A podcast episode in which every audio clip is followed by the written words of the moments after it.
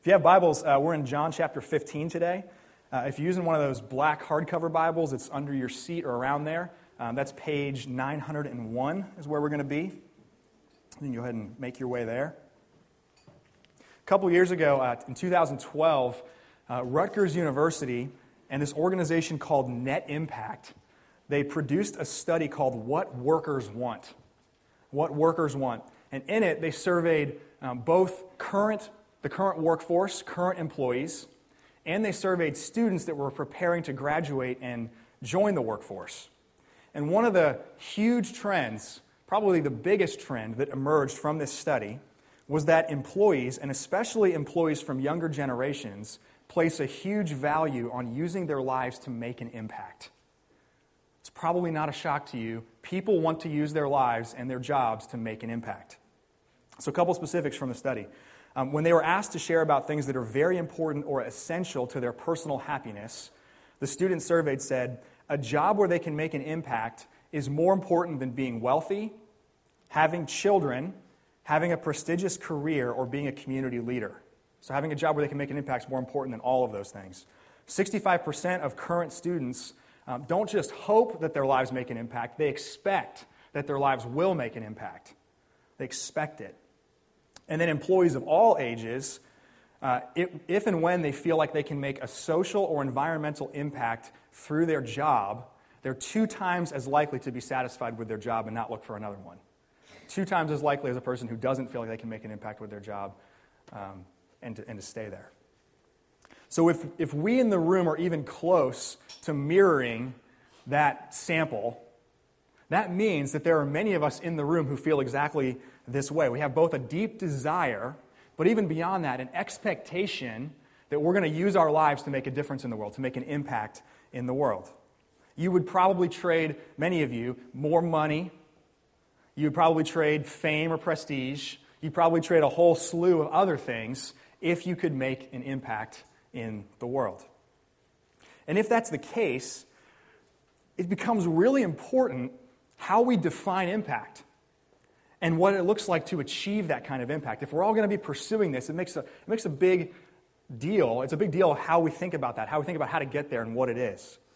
And that's even more true if we have any desire at all to be faithful to the teachings of Jesus on the topic.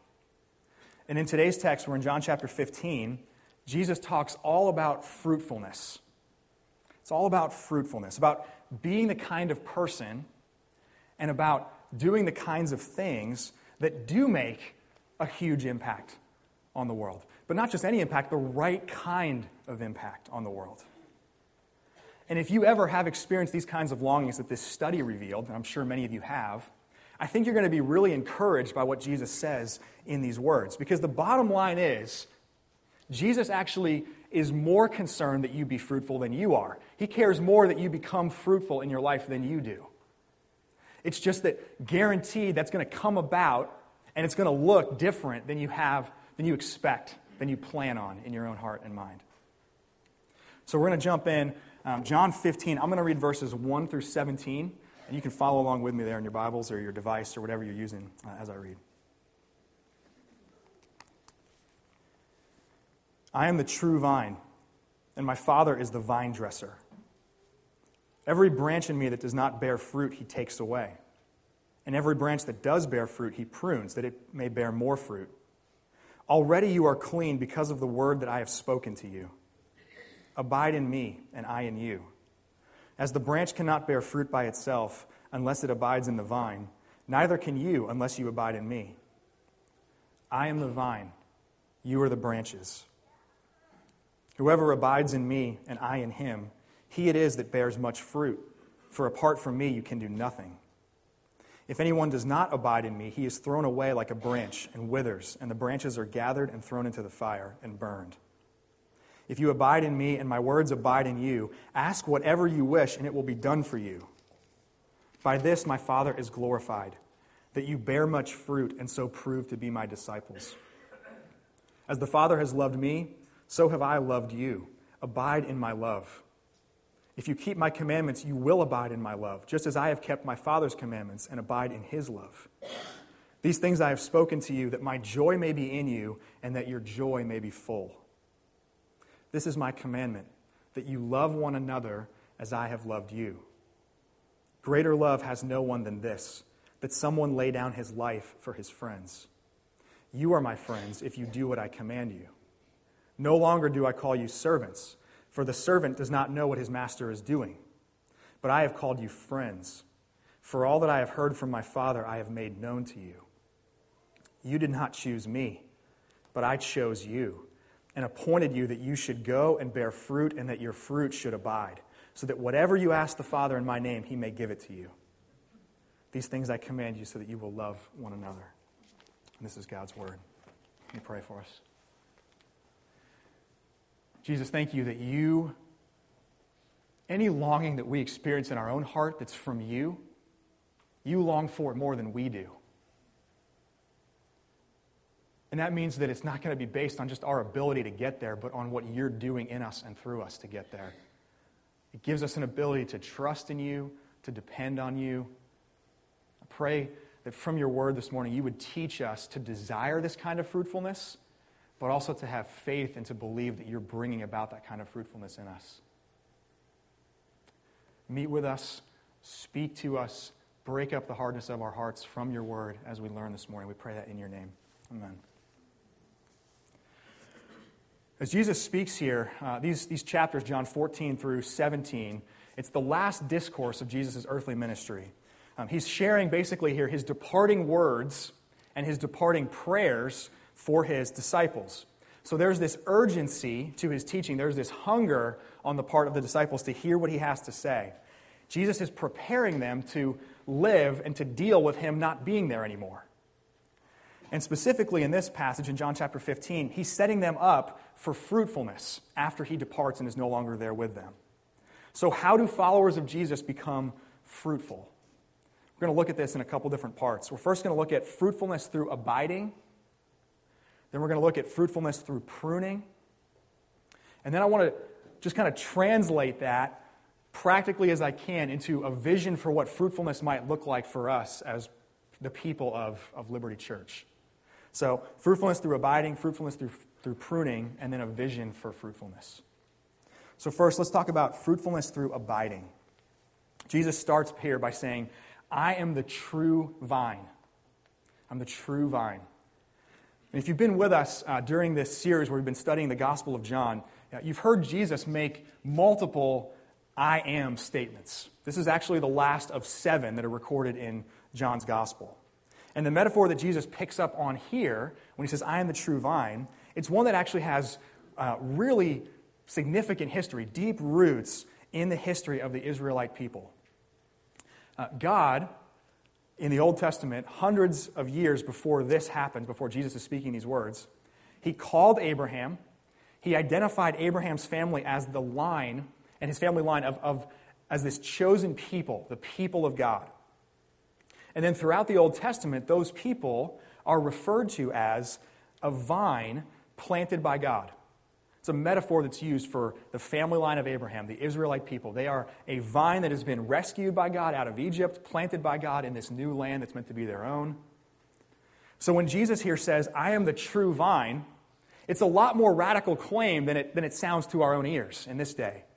He's saying that he is the true vine that's been planted by God. That He, and not the, this one nation state or this one family of the people of Israel, Jesus instead is the fulfillment of how God makes a people for Himself. And at the time, like we don't really have a comparison for that. This turned the world on its head when Jesus said, said it that way. And actually, it does the same thing for us today. Because if Jesus is the true vine, then it means that it doesn't matter what family line you were born into, it doesn't matter what your heritage is. It doesn't matter for us now specifically, not these people. It doesn't matter that you were born into a Christian family. It doesn't matter that you go to a Christian school. It doesn't matter that you attend a Christian church. It doesn't matter that you do Christian things or say Christian words. What matters is are you connected to Jesus? Are you connected to Jesus? Jesus as the true vine really is a picture of Jesus as the source. Jesus as the source of life, uh, Jesus as the source of fruitfulness. And so the path to fruitfulness begins, but doesn't just begin, is always, the path to, to fruitfulness is always by being connected to Jesus, by abiding in Jesus. He says there in verse 5 I am the vine and you are the branches. And branches, to just to continue that, that metaphor, branches aren't good for anything unless they're connected to a source of life, to a source of fruitfulness. Notice what Jesus is doing in this. He, he's making this an all or nothing proposition. You can't be kind of connected if you're a branch to a vine. You can't be kind of connected. So, as Jesus says, when people are connected to Him, they become fruitful. They have that source of life, they have that source of fruitfulness. Or they're not connected, and apart from Him, they do nothing. See how stark the contrast is? Be connected to me and bear much fruit. Don't be connected to me, do nothing. What happens to branches that aren't connected to a source of life and fruitfulness? They wither up, they dry out, they die, and they're good for nothing at that point other than kindling for a fire. So, what does it mean to abide in Jesus? What's it mean to abide in Jesus? It's what I would call an active dependence. An active dependence. And here's what I mean by that we are always dependent people. Like, whether you want to, to choose to be dependent on Jesus or not, on God or not, the fact that we are created and sustained by God means that we are dependent whether we want to be or not. We're dependent beings, dependent creatures. Active dependence, though, is recognizing that, and it's not just recognizing that, but leaning into that. Living our lives in a way that's consistent with the fact that we are dependent. It's seeing our need to depend on Jesus, it's asking Jesus to sustain us. And as we think about what it means to abide, that, that absolutely includes believing some true things about who Jesus is. You know, most specifically, that he is one who, through his death and resurrection, has the ability and power to rescue us out of our sin, out of our rebellion against God, out of the death that results from that. But it's so much more than just believing some true things about Jesus. To abide in Jesus is to remain in Jesus, to root yourself in Him, to cling to Him in an ongoing, actively dependent kind of way. So, what does that actually look like in practice? It sounds like a good thing. We should be actively dependent, we should be abiding in Jesus.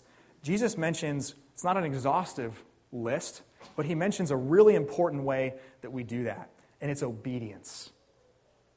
Verse 10 If you keep my commandments, you will abide.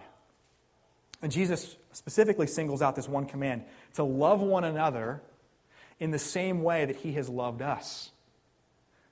This is his command that you love one another in the same way that I have loved you, which is this sacrificial to the point of death kind of love for, for other people. I know a lot of you have been around church, in church for a long time. I'm going to ask you not to write this off quickly. And here's what I mean by that.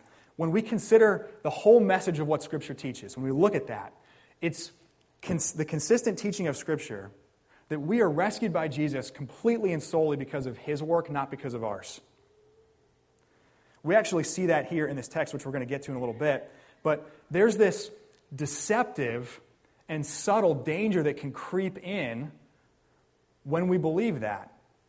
And that is that we can start to see things like obedience as functionally unimportant. Like, if it's about Jesus' work and not about my obedience, which is true, then maybe my obedience isn't important at all. But that's not true. Uh, obedience is vital. It's actually how we abide, it's actually how we lean into our dependence on Jesus. And as Jesus narrows it to this one specific commandment of loving one another, so should we this morning. And that's the question for us Are we loving one another in the way that Jesus has loved us? Are we loving one another in the way that Jesus has loved us? Are we genuinely pursuing that? Because clearly we won't be all the time, if ever, doing it the way Jesus actually loved us. But are we genuinely pursuing that? Or who are you already aware of in your mind that you know you are not loving well? as simple or familiar as this might sound to you, you're like, hey, great, I came to church this morning. I got to hear that I'm supposed to love people. Shocker, didn't know that. No, as simple as or familiar as this might be to you, we never graduate past this as Christians. We never graduate past that. And if you long for your life to make an impact, it's impossible to do an end around genuinely loving people. It's an integral part of the path. So, this is the, the cumulative teaching of the passage that we just read. Love is how we obey, obeying is how we abide, and abiding is how we become fruitful. So, we should never kid ourselves into thinking that we can make the kind of impact that we long to make, that Jesus longs for us to make, if we don't genuinely, deeply, sincerely love one another. The other part of the path to fruitfulness, as Jesus talks about abiding, is pruning. So that's the second thing we're going to talk about this morning. We abide through, um, or we, we are fruitful through abiding, and secondly, we're fruitful through pruning. Jesus so desires that his people be fruitful that he prunes the branches connected to him to make them even more fruitful. And we love that idea. Like, have you ever read John 15 about Jesus pruning and gone, man, that's great. I'm glad Jesus does that. We love that idea until we actually experience what pruning is like. We hate it in practice. What is pruning? It's being cut in certain places, it's having the ugly and rebellious parts of you chopped off. It's like surgery for the soul, except that you get to be awake for the procedure. You don't get to tap out with some anesthesia, wake up when it's over, and it's all better. Like, wouldn't it be great if God pruned us while we were sleeping and not aware of the process? It doesn't work that way. And this is something that I've learned, and I hope it's as helpful to you as it's been for me. By the very nature of what pruning is, you will hate being pruned. You will hate being pruned. So you got to get rid of whatever romantic notions you have about what this is going to look like in your life. When we know the specific ways we need to change, when we pursue that change, that's not pruning, that's called growth. Pruning is the change that we don't even know that we need. It's the cutting out of the stuff that shouldn't be there. And we call them blind spots because we can't see them. In the grand scheme of things, actually, we need that kind of change more than any other kind of change more than the, the kind of change where we're already aware that we need to grow and we're already pursuing growth in that area. But that means that when you're pruned, it will never happen the way that you would design it. Because if you don't know what you need, then you can't set up a plan for how that's going to happen. So, guaranteed, pruning will come through circumstances you never would have picked. It will come through people you never would have picked. It will come through means that you never would have picked. And it will feel like parts of your body are being cut out while you're still awake because that's exactly what pruning is. I feel like I've learned this lesson really well in the past three and a half years because when I stepped into a role of being a pastor and planting a church, God began pruning me on hyperdrive. Like, forget the romantic notion of Mr. Miyagi trimming the bonsai bush this was like the Edward Scissorhands, like, hurry up and let's get going in the process, okay? There's a lot that I love about being a pastor. There's a lot that I love about planting a church. I hate being pruned at that speed. I hate it. I do not like it in my heart of hearts. I don't like it. Some of you know this about me. Uh, in case you don't, um, I trust my own ability and my work ethic more than I should. I'm prone to care too much about what other people think. And you know how God prunes you when you're like that? He makes your hard work come up woefully short. Woefully short. And He makes you lose the esteem and the approval of people that you so crave.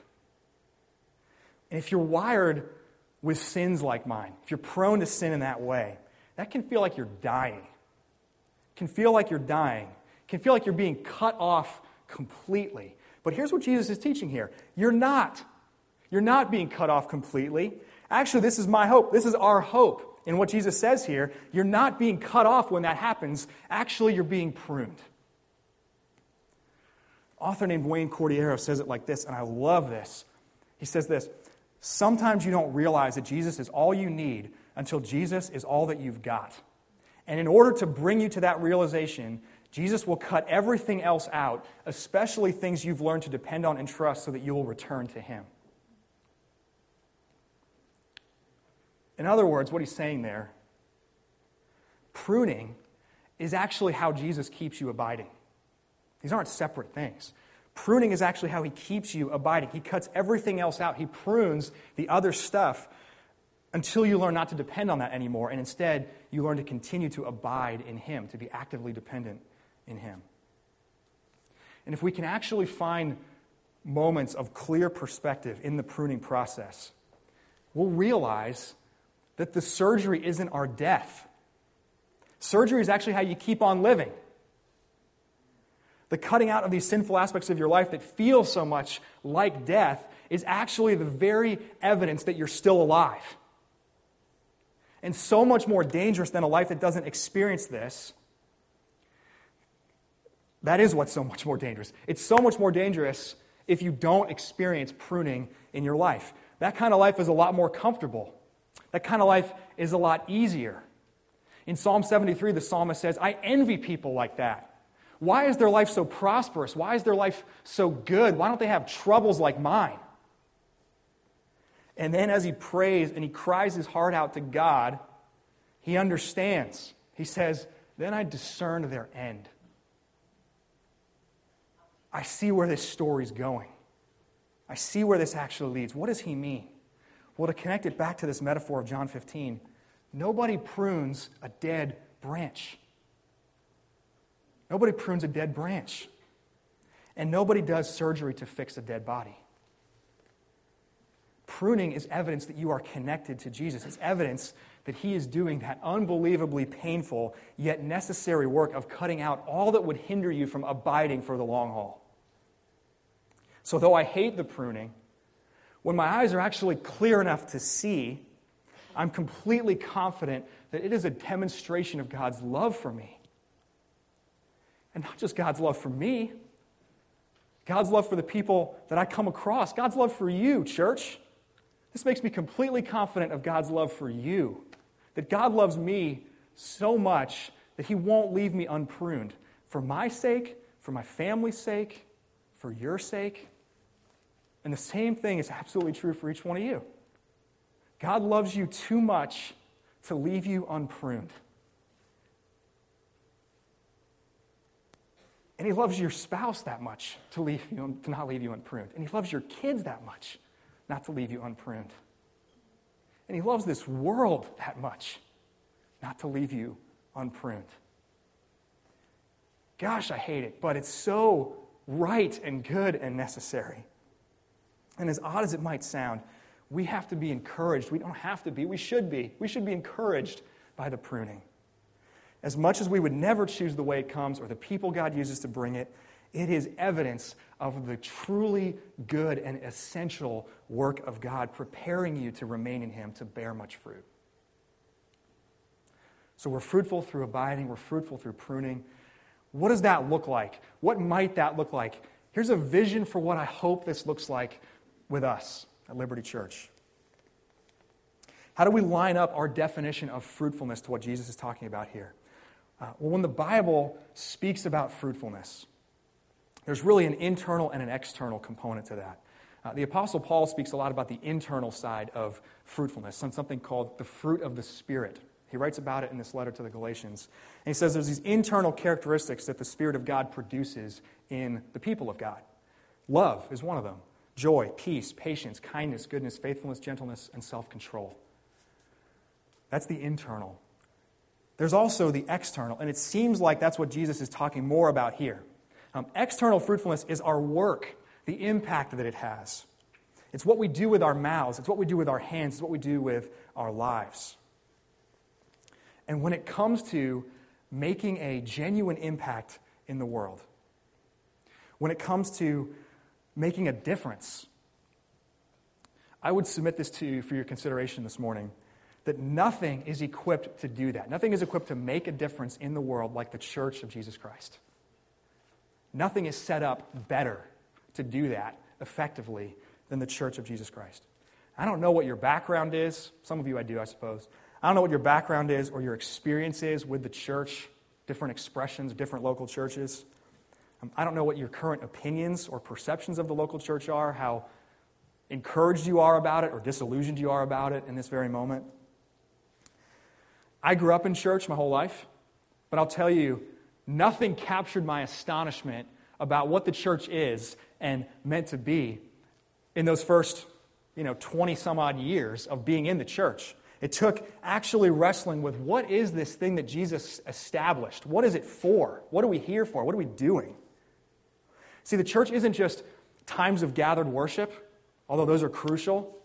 Uh, the church isn't just some classes or some small groups or some programs that are, help, that are there to, to equip and teach and encourage people, although those are vitally important. Fundamentally, the church is people who have been transformed by Jesus and then sent by Jesus to transform every facet and aspect of society and the world around them in light of that. And if we actually wrestle with that and what that is, that changes everything. That changes how we work, it changes how we play, it changes how we look at people, it changes our priorities, it changes our passions, it changes our motivations for even wanting to make an impact in the first place. You want to see a difference made in the world?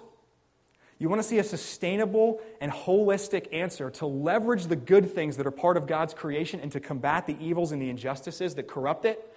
You want to see a sustainable and holistic answer to that? There's nothing like the church that has been established and sent and is kept by Jesus. And that is why we believe in the worth of the church. Not just this one, but the church. That is why we believe in the worth of planting more churches. So if you're only here this morning, I don't know where all of you are at this morning, if you're only here because you think that you're supposed to be, let me submit to you that there is an infinitely more compelling reason. Infinitely more. because you know deep in the fabric of your own soul that you long to use your life for something that matters, for something that actually makes an impact. And if the church is truly people transformed by Jesus, in light of that being used by God to transform everything else, then we need never settle for a boring and tired and lackluster understanding of who we are and what we're doing here. Always got something better than that to run after. And I so desperately um, long for the grace and the truth and the love of Jesus to be known and to be tasted, experienced, to be multiplied here in the Harrisburg region in central Pennsylvania beyond that. I desperately long for the gospel of Jesus to bring, to bring transformation and renewal both to people who are not Christians right now and people who are. I hope that people meet Jesus, that people are cared for, and that they grow as Jesus' disciples. That more churches, that more outposts of the kingdom of God that pursue this are planted and exist. And we are not, by any stretch of the imagination, God's answer to that for the Harrisburg region. But I pray that we are part of it. I desperately pray that we are part of it. So, how does that happen? Well, it doesn't happen because we're part of the right networks, or because we have the right lingo, because we put the right values on our website. That's great. It Doesn't happen. It happens, let me bring this all together it happens when we as individuals and as a community abide in Jesus and are pruned by Jesus. It happens when you and I are connected to Jesus, the true vine. If fruitfulness for Jesus' followers comes through abiding and pruning, that means there's no shortcut. There's no shortcut other than that each and every one of us abide in Jesus and undergo the painful but, but beautifully restorative pruning process that Jesus puts us in. We will never plan or strategize an alternate route for the kind of impact that we long for in this region and beyond because there is no alternate route. So we'll never have one. It's that. It's abiding and it's being pruned. So let me close with a truth from this passage that has been such a gift of God to me, and I pray that it is for you, even in my most tired and worn out and disillusioned and discouraged moments and it's this fruitfulness is inevitable. It is guaranteed. If you are connected to Jesus, you will be fruitful. And he says as much in verse 16. He has, we didn't choose this. We didn't sign up for this. He's chosen and appointed us. And the reason for our confidence is all over this text. He's already made you clean. He's already made you clean. Uh, he's already been at work pruning you. He's called you not servant, but friend. Servants don't get to know the plan. We do. We get to know the plan. Jesus pulls back the curtain to show us where all of this is going, the trajectory of human history, which culminates in this triumphant return of Jesus to complete reconciling the world to himself. That's where it's going. That's where it's going. So, fruitfulness is inevitable for those who abide, which means that we can stop anxiously fretting about how much impact we are or are not making in a given moment. Jesus will make you fruitful. God will be glorified in it, and your joy will be full because of it, Jesus says. Guaranteed it will look different and it will come about differently than you plan than you expect, but come it will. So, men and women, may we abide in Jesus.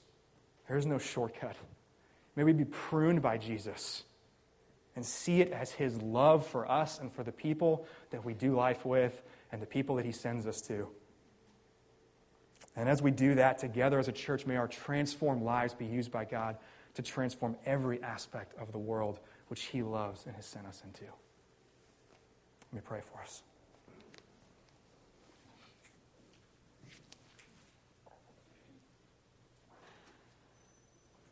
Your goodness to us, Jesus, is beyond comparison, and it's beyond what we can even perceive in given moments. Jesus, I pray for those in this room who feel like they're being cut off right now. And I pray that they would see it as your pruning work in their life. I pray that you would give them a hope and an encouragement from the reality that the pruning is actually evidence that they're alive, that they're connected to you, the vine. And I pray you would keep us in you, that we would obey and abide in you. Jesus, that we would never pretend that we will use our life for anything worthwhile unless we are connected to you and the life and the fruitfulness that comes from being connected to you. Would you use us? We, we long to use our lives well, Jesus. Most of us in this room would say yes to that right now. We long to use our lives. Use us, we pray, but help us to see the way in which you've shaped the process to making that kind of difference and impact in the world. It's this. It's this. And as we come to your table, we remember, Jesus, that you call us friends, that you've made us clean that you keep us abiding in you, that you choose and appoint us for fruitfulness, all because you were willing to pay the penalty for our sin. You were willing to be the one who was faithful when you knew we would not be. And so as we come, may we be strengthened. We need the life giving strength from your Spirit constantly to live this out. We need to be connected to you in a life giving way. And I pray that even as we come to the table, your Spirit would work in us to renew that life in us that comes from you. And we pray this in your name. Amen.